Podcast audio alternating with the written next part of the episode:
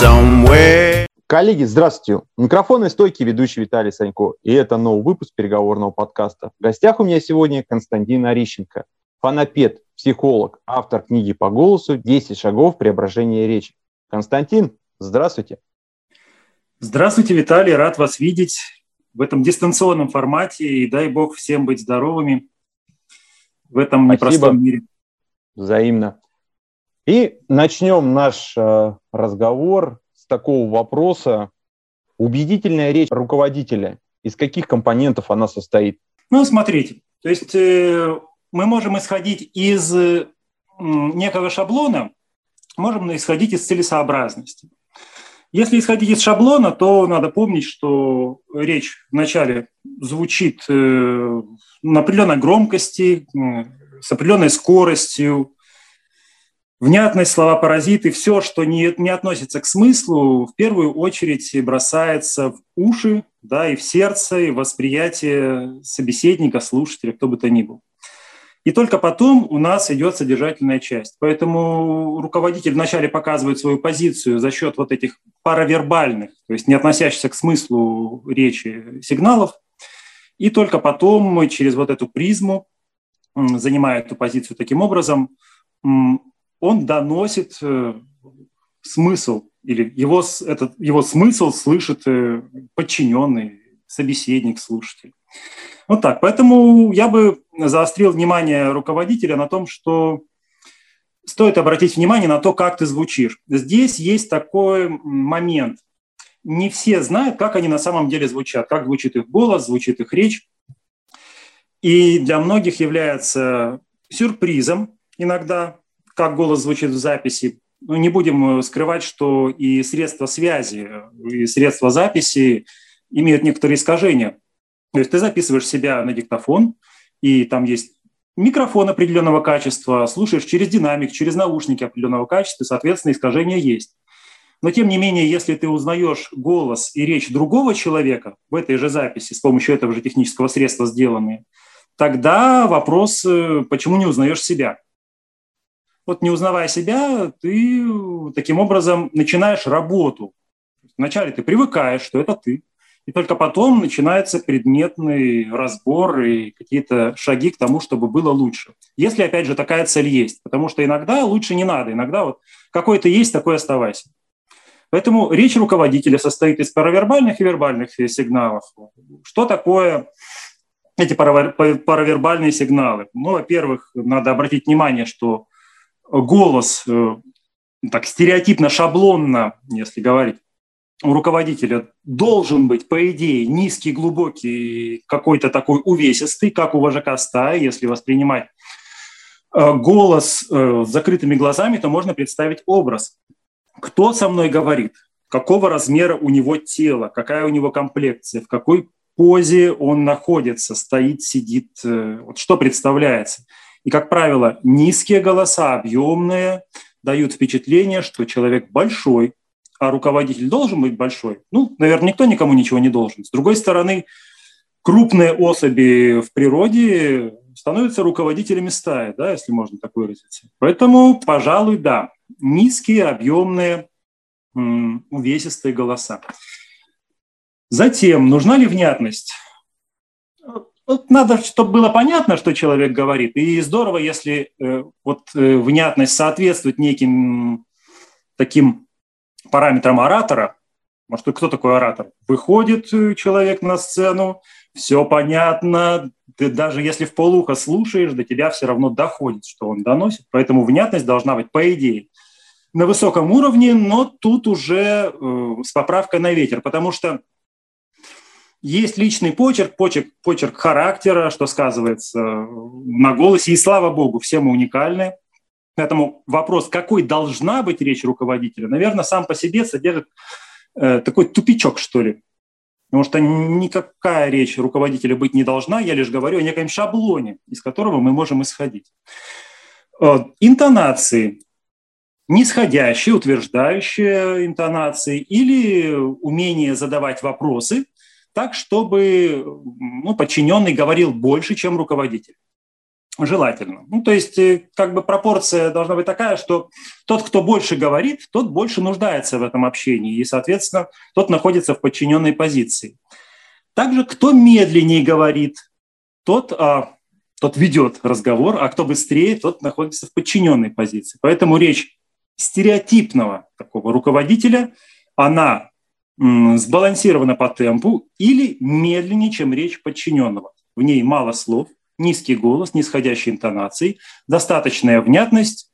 А, слушая вас, э, невольно возникли уточняющие вопросы, первым из которых будет вот наш уважаемый слушатель услышал про то, что один из инструментов, который вы сейчас дали, а именно включить запись и послушать свой голос. Еще раз озвучьте, пожалуйста, подводные камни, то есть более развернуто. Вот дальше я задам следующую часть вопроса. Ну, первый подводный камень – это качество записи и воспроизведения, искажение технического средства, технических средств, которые мы используем.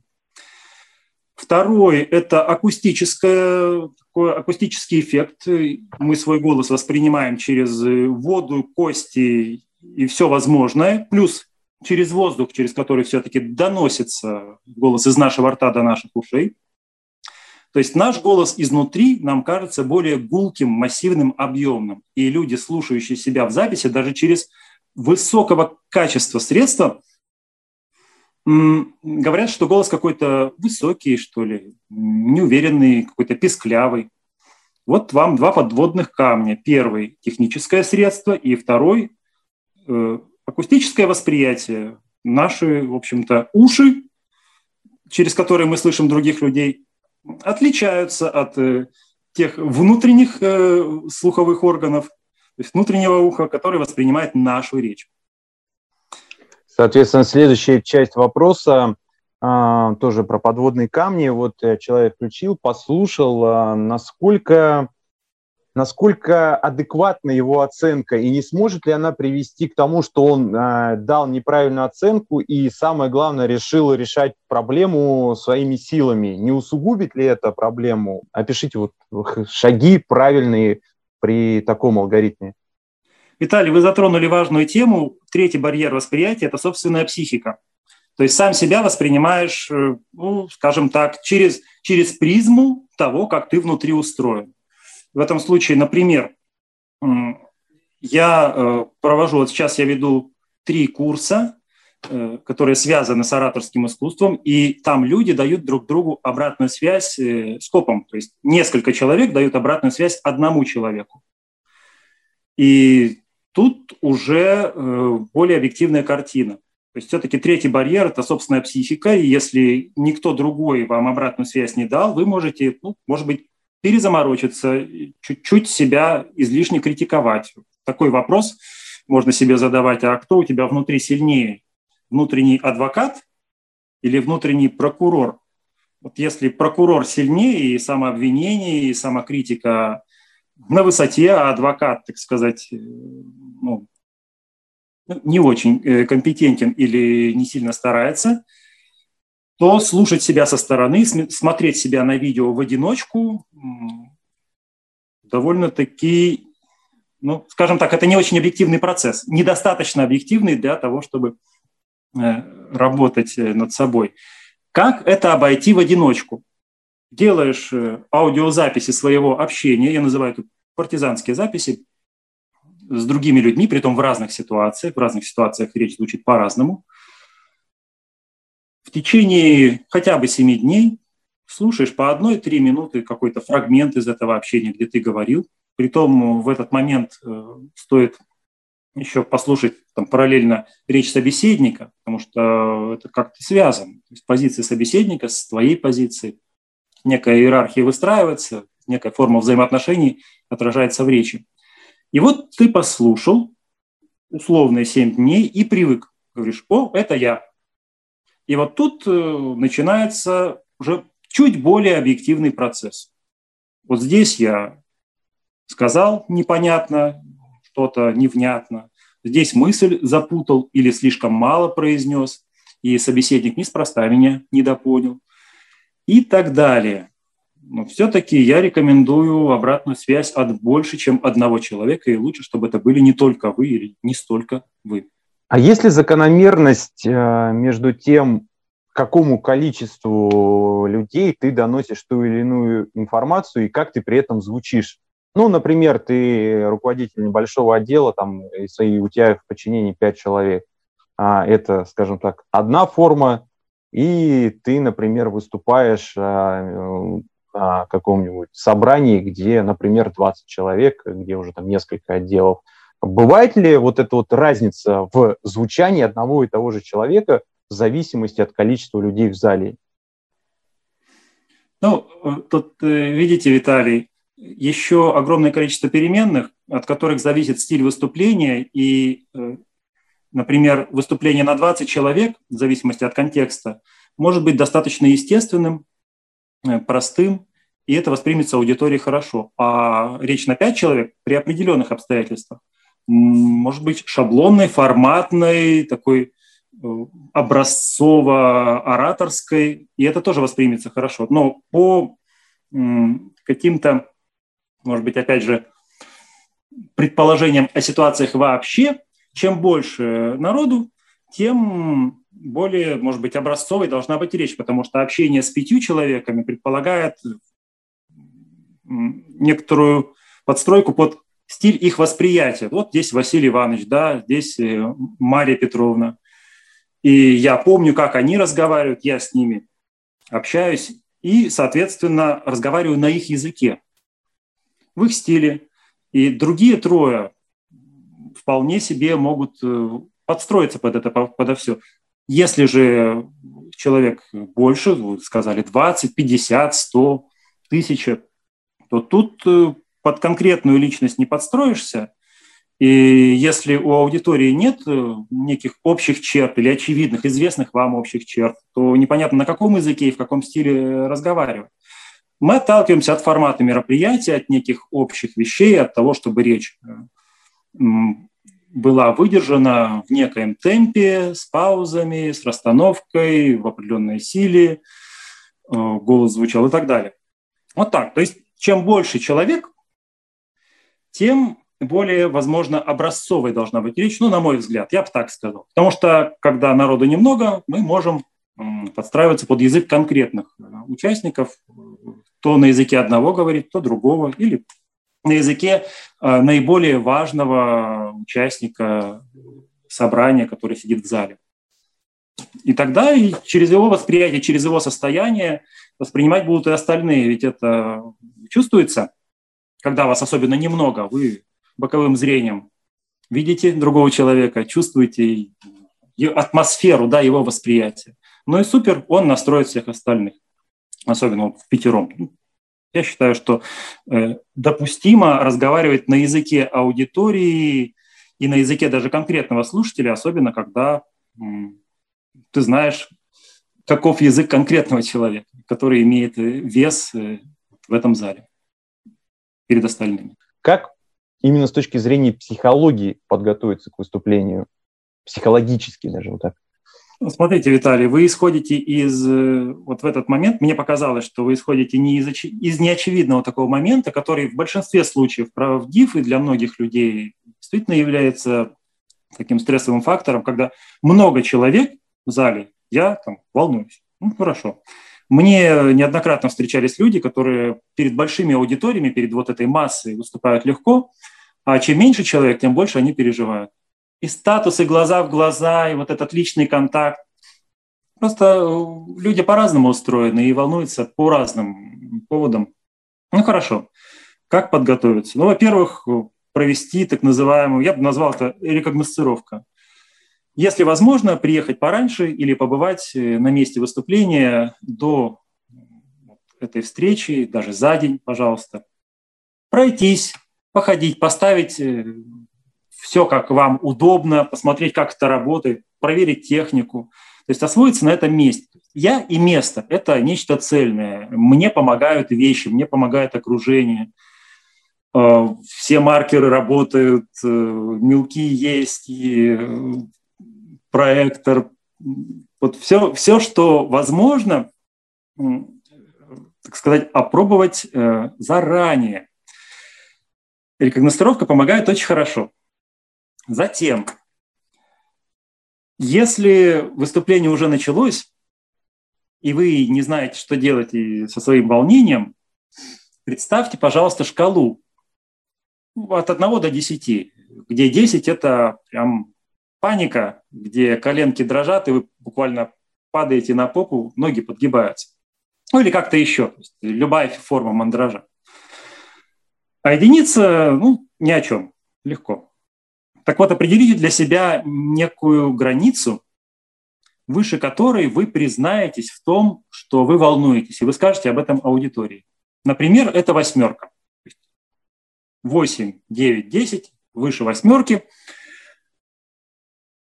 Если такого уровня стресс, вы сообщаете, говорите, слушайте, я очень переживаю, я прошу прощения, мое волнение может быть заметно, но я хочу до вас донести эту мысль.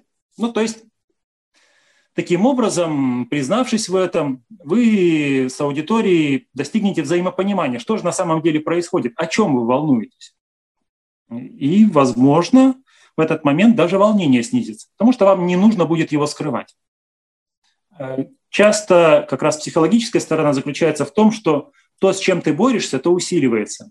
Как только ты пытаешься побороть, скрыть, спрятать волнение, особенно если это высокого уровня э, ощущения и чувства, оно начинает тебя одолевать. То есть ты борешься с собой и себе же проигрываешь. Если же э, ниже восьмерки, мандраж есть, но скрыть, побороть его вполне возможно, то за несколько минут до выступления, если вы обнаружили свое ощущение раньше, или если вы его предвидите, сделайте какую-то нагрузку на мышцы, дайте себе, постойте в планке где-нибудь в уборной, э, прислонитесь спиной к стене, э, присев как будто на стул, чтобы ноги согнулись под углом 90 градусов в коленях. Вот, и посидите так секунд 30, минуту, подустанете, не захочется волноваться, да уж так сильно, по крайней мере. Если вы готовитесь э, сильно заранее и ожидаете конкретных сценариев, то попишите, что вы ожидаете. Прям тезисно. Я боюсь вот этого. И пишите, пишите, пишите, чего я боюсь, к чему это может привести. То есть напугайте себя как следует. Э, лучше вы напугаете себя заранее, чем э, будете ожидать этого в момент выступления.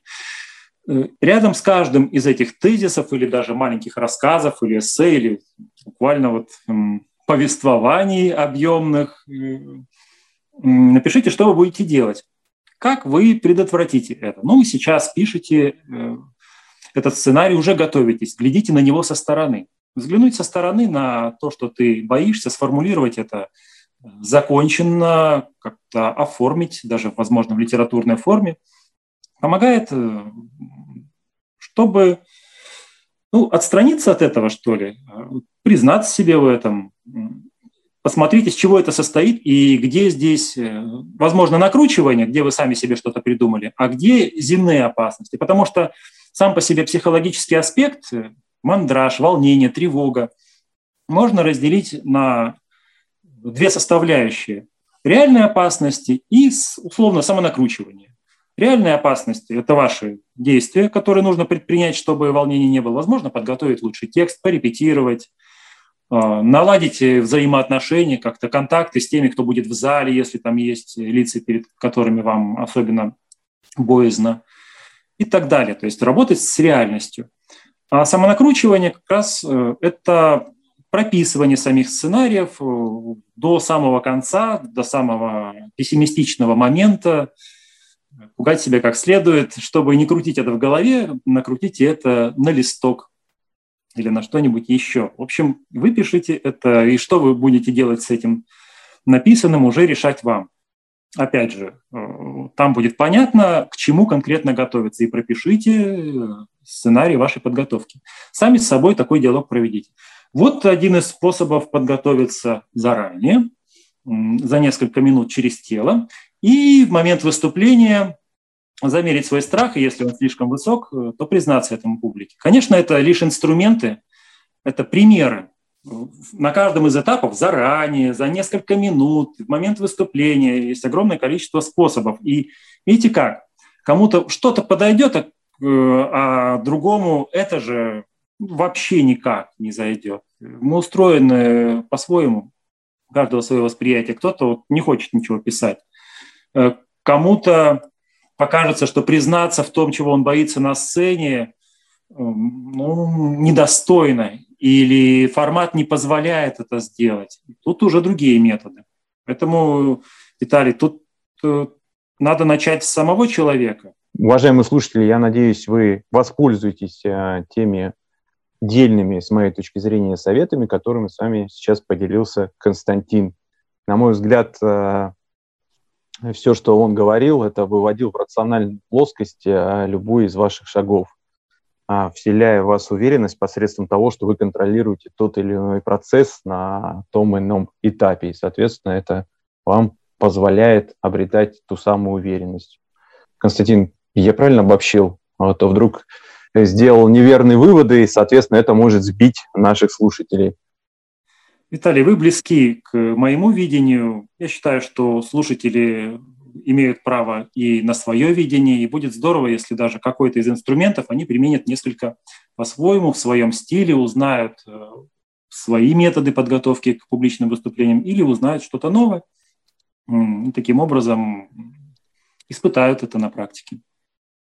А давайте тоже, так скажем так, сузим а, проблему и прям проговорим, а, что вот э, выступаю и чувствую, что мой голос а, устает. То есть угу. вот а, с чем это связано? Возьмите с собой воды, больше пейте. Это, пожалуй, самый универсальный и общественно принятый метод. Э, чем больше вы и чем чаще, скорее, вы пьете именно воду без газа, комнатной температуры, тем легче будет говорить. Если же вы ощущаете, что этот момент происходит регулярно, и выступления раз от раза ваши натыкаются на некий горловой спазм или сухость в горле, что-то еще подобное, осиплость голоса, то той же самой водой перед выступлениями э, прополоскайте горло в течение одной минуты. Много не нужно. Без, можно без голоса. Запрокинули голову, как при простудах, и прополоскали. В той же уборной, пока вас никто не видит. До и после прополаскивания произнесите что-то вслух, вы ощутите, что разница будет. Голос будет более звонкий, у кого-то будет более глубокий, зависит от того, как устроен ваш голос, как устроен ваш организм, как реагируют ваши мышцы и ваша вот э, система, да, которая производит э, звук. А прополоскать, больше пить в момент выступления воды. Откашливаться нужно не... а сомкните губы, зубы свободно разомкнуты, и вы слышите, что это короткий звук э, э, из открытого рта. А, это чуть более длинный звук из закрытого рта. И если вы сейчас, э, слушая этот подкаст, сделаете такое откашливание, то вы ощутите, что звук во рту как бы бьется о губы. Если о губы не бьется, то, скорее всего, у вас задран язык. Тогда сделайте хам, хам. Но это уже не на, не на сцене, конечно слог Х легкий и звук М мягким смыканием губ. Хам. И тогда вы все равно ощутите на губах, в основном на верхней губе, легкую вибрацию от голоса. Дело в том, что голос образуется у нас э, в горле, в нашей трахеи да, и голосовых складках, и усиливается в полостях организма. Так вот, э, рот это одна из полостей. Ну, то есть ваше твердое небо усиливает звук. Ваша грудная клетка еще. Э, э, чем лучше звук попадает в эти полости, тем а, меньше вероятность, что он будет э, вас подводить. Прополаскивание горла перед выступлением массирует наше горлышко, наши мягкие ткани.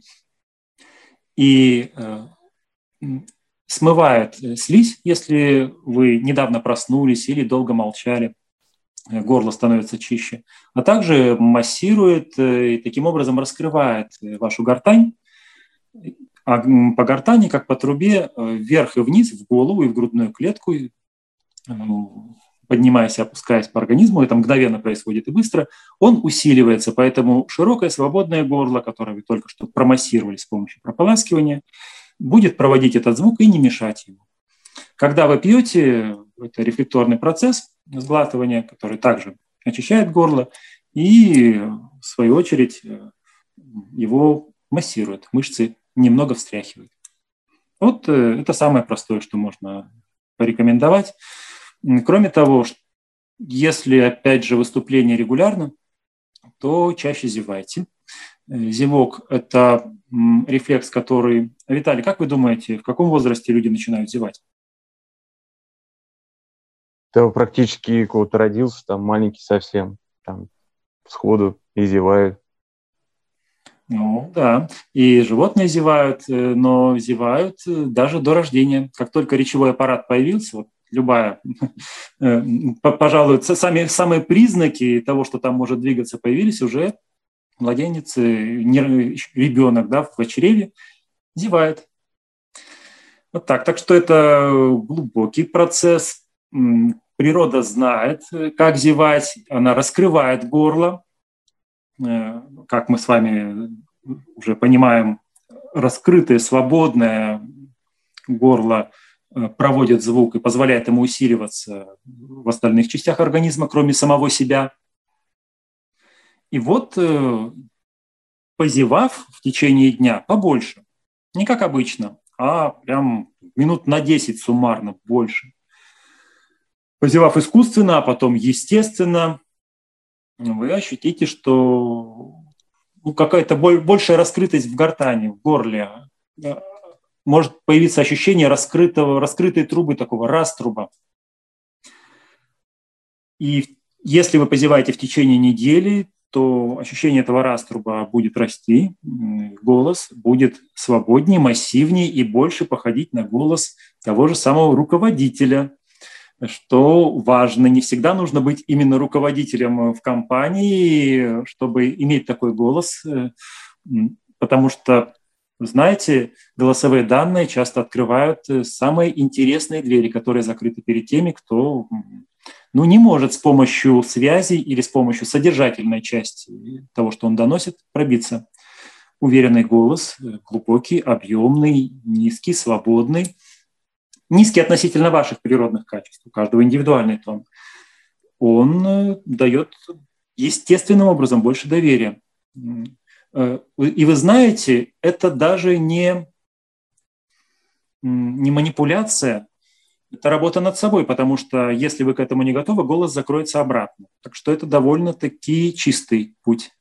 Раскрытый голос, раскрытые двери, настоящая работа над собой. Константин, следующий вопрос будет э, к вам как к автору книги, уважаемые слушатели. Напомню вам ее название «10 шагов преображения речи». И вопрос следующий, вот к вам как к задумавшей ее. А ваша книга – это мостик к вам а, с переходом, а, чтобы обратиться а, к вам как к специалисту, или наоборот, обратившись к вам как специалисту, поработав с вами, а, книга станет как неким пособием, а, благодаря которому в дальнейшем можно будет а, совершенствовать, а, отрабатывать а, ту информацию, которую дали. Вот книга – это то, где я самовыразился как сочинитель в том числе программ. То есть я сделал рабочую программу, акцент в которой сделан на голосовые качества, чтобы голос не уставал, чтобы было легче говорить. Э, и где-то даже можно с помощью этих упражнений восстановить свой голос. Естественно, можно делать одно и то же, но совершенно по-разному, и одним способом себе навредить, а другим помочь. Поэтому для тех, э, кто начинает работать над э, упражнениями, которые я даю в своей книге, все-таки э, я делаю акцент, что будьте осторожны, читайте внимательно. Голос – это инструмент, который гораздо чувствительнее, чем любая скрипка Страдивари, чего, кого бы то ни было. Вот книга – самостоятельный продукт, с помощью которого можно проработать себя. Я даже сделал там таблицу самоотчета, где можно ставить галочки. Вот сегодня выполнил упражнение, поставил галочку, и так потихоньку заполняю на 21 день. А, там оригинальные иллюстрации, там рифмованный текст для простоты восприятия, и там а, авторские наработки, как э, немного моих. Что-то я взял из трудов Владимира Багрунова, очень благодарен э, его направлению, которое называется «Возрождение природного голоса». Меня в свое время поразил его э, подход и я э, осваивал эти техники в течение двух э, месяцев, получил удивительные результаты.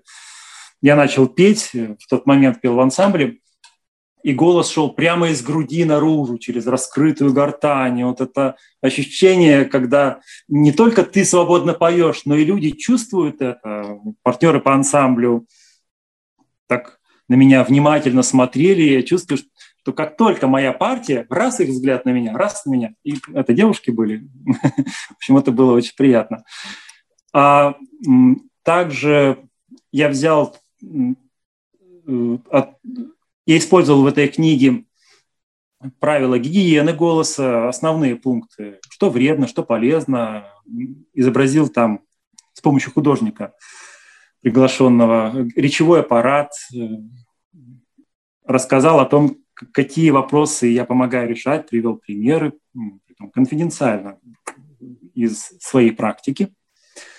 Вот так. Так что довольно-таки получилось э, лаконично, во-первых. Книга небольшая, и это приятно. И действенно. Э, с практической точки зрения я ее назвал «Книга действий».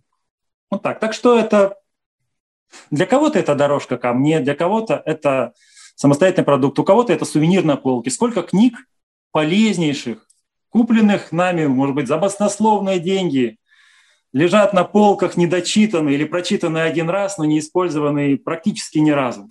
Так что книга – это то, что вы сами определяете, что это для вас. Константин, огромное спасибо, что вы согласились прийти ко мне в подкаст и поделиться очень полезной, ценной информацией. Виталий, спасибо за приглашение. Рад вас снова видеть. И до новых встреч и со слушателями, и с вами. Увидимся, услышимся. Спасибо. Уважаемые слушатели, традиционно обращаюсь к вам с просьбой поставить лайк, написать комментарий, написать ваше предложение, кого бы вы хотели услышать у меня в подкасте. И традиционное «Услышимся».